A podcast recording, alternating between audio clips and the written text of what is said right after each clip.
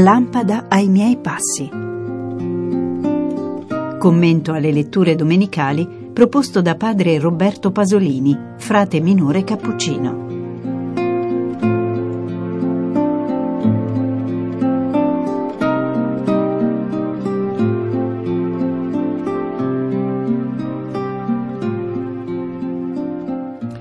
Pace bene a tutti gli amici di Radio Vaticana. Ci fermiamo ancora una volta un istante a meditare le letture che ci introducono nel mistero che celebriamo la seconda domenica di Pasqua. Per comprendere bene il senso profondo di questa liturgia dobbiamo tenere sullo sfondo due cose.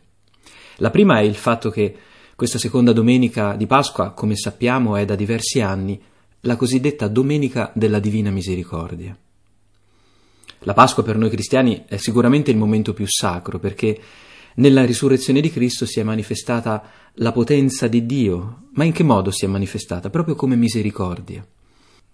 L'altra cosa che dobbiamo mettere sullo sfondo in questa ricorrenza liturgica è che ci troviamo nella domenica cosiddetta in albis, cioè la domenica in cui anticamente coloro che erano stati battezzati l'ottavo giorno, dopo il loro battesimo, deponevano finalmente le vesti bianche per riassumere i tratti e i contorni della propria vita, ormai innestata nel corpo e nel mistero di Cristo. Cominciamo dalla misericordia, una parola che abbiamo ascoltato e forse anche pronunciato così tante volte da renderla quasi un po' logora. Per affrontare la fatica di scavare dentro il senso di questo termine ci aiuta il libro dell'Apocalisse.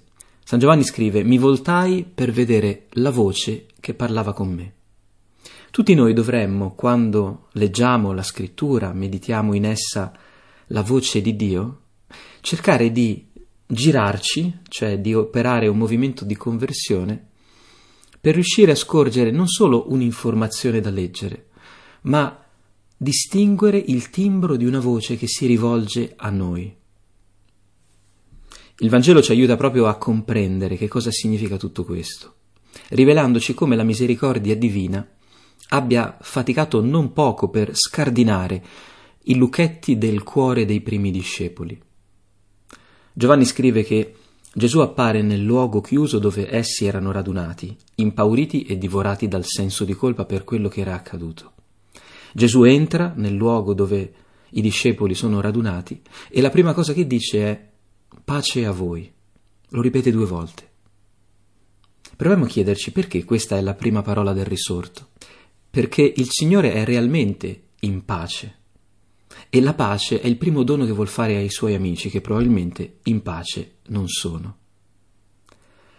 Per noi è difficile cogliere questa immagine perché abbiamo un modo di celebrare la pace e il perdono tra di noi assai diverso. Noi tante volte tentiamo di simulare una pace che non abbiamo e infatti non riusciamo nemmeno a trasmetterla. Sì, diciamo di essere tranquilli a qualcuno per quanto è successo tra di noi. Proviamo ad affermare che, ma sì, è tutta acqua passata, ma non è vero. Perché per Gesù invece le cose stanno realmente così? Perché è in pace e può donare la pace? Qualcuno potrebbe dire perché è Dio, certo, ma soprattutto perché di quello che Gesù ha vissuto, egli è contento, non ha rimpianti. Noi siamo in pace quando siamo in pace con quello che abbiamo vissuto. Quindi non c'entrano gli altri, c'entriamo noi e se quello che abbiamo fatto era davvero quello che volevamo fare. Per convincere i suoi amici, Gesù mostra loro le sue ferite, un gesto quasi macabro che noi forse mai faremmo quando eh, ci riconciliamo con qualcuno, ma perché noi tentiamo il più delle volte di mostrare quanto siamo stati bravi, non quanto siamo davvero in pace. Invece Gesù mostra le sue ferite non per accrescere il senso di colpa in cui si trovano i suoi discepoli, al contrario, per estinguerlo. Mostrando le ferite, Gesù regala a loro un'immagine a cui potranno sempre tornare con la memoria. Il Signore ha avuto un buon motivo per soffrire e quel motivo erano loro. Questo fa risorgere i discepoli dalla loro tristezza. Questa è la divina misericordia, il modo in cui Dio perdona.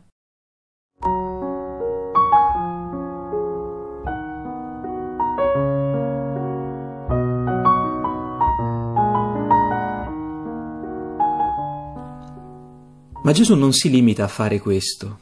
Soffia poi il suo alito, il suo spirito sulla comunità dei discepoli. Detto questo, soffiò e disse loro, ricevete lo spirito. È curioso perché il testo analizzato nel, nella lingua originale ha prima un verbo che potremmo tradurre insufflare, soffiare dentro, e poi Gesù dice afferrate lo spirito. Ma come? Se lo spirito è stato appena soffiato dentro i discepoli, come mai i discepoli devono anche afferrarlo? La spiegazione è semplice. Dio ci perdona, ci dona la sua misericordia, ma non ci può obbligare ad accoglierla. Dobbiamo fare una scelta. Lo Spirito è questa testimonianza di amore che ci viene data prepotentemente dentro il cuore della nostra vita, ma che noi abbiamo la responsabilità di accogliere attraverso la nostra libertà. E poi Gesù aggiunge, a coloro a cui perdonerete i peccati saranno perdonati, a coloro a cui non perdonerete non saranno perdonati. In altre parole, se questo amore vi convince, vi penetra, ditelo agli altri. Se non lo dite voi, chi lo può dire che la misericordia di Dio è invincibile? Non si tratta quindi di una trasmissione soltanto di potere, ma soprattutto di responsabilità. È come se Gesù dicesse ai primi cristiani, dite voi al mondo che, che Dio è Padre, che il suo amore perdona i peccati. Non perché la Chiesa non abbia una verità nelle sue tasche, ma questo per ricordarci che la Chiesa ha soprattutto un pieno di misericordia da svuotare e da condividere con gli altri. C'è però anche Tommaso, che ci aiuta a capire anche l'altro dato di fondo di questa domenica, no? Dicevamo la domenica in albis.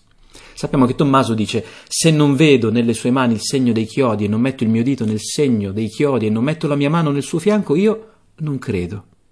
Tommaso si tira fuori dal coro di quelli che hanno creduto immediatamente, si prende la libertà di stare un po' da parte. Credo che dobbiamo fare l'elogio di questa sua libertà. Noi tante volte non abbiamo il coraggio di elaborare la nostra tristezza. La domenica in albis era il momento in cui i neobattezzati si toglievano le vesti bianche del loro battesimo e la Chiesa diceva loro, bene, ora siete diventati cristiani, diventatelo dentro la vostra umanità. Lasciate che Cristo, la luce vera, illumini interiormente la vostra vita. Per ricordare loro che il cristianesimo non è una colata di bianco sui nostri panni sporchi, ma una luce che si accende da dentro e ci orienta in una novità di vita. Ebbene, Tommaso è segno di questa libertà, di poter fare il proprio cammino personale per aderire a Cristo.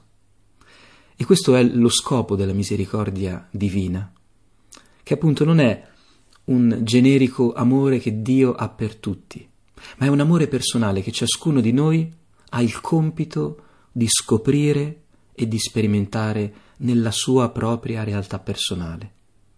Il Dio generico deve diventare il Dio di ciascuno di noi, come esclama proprio Tommaso, mio Signore e mio Dio.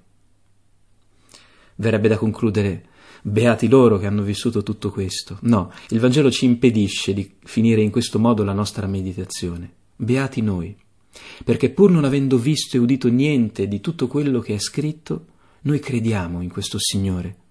Noi abbiamo accolto l'annuncio di questa misericordia divina e credendo in tutto questo possiamo avere vita nel nome del Signore.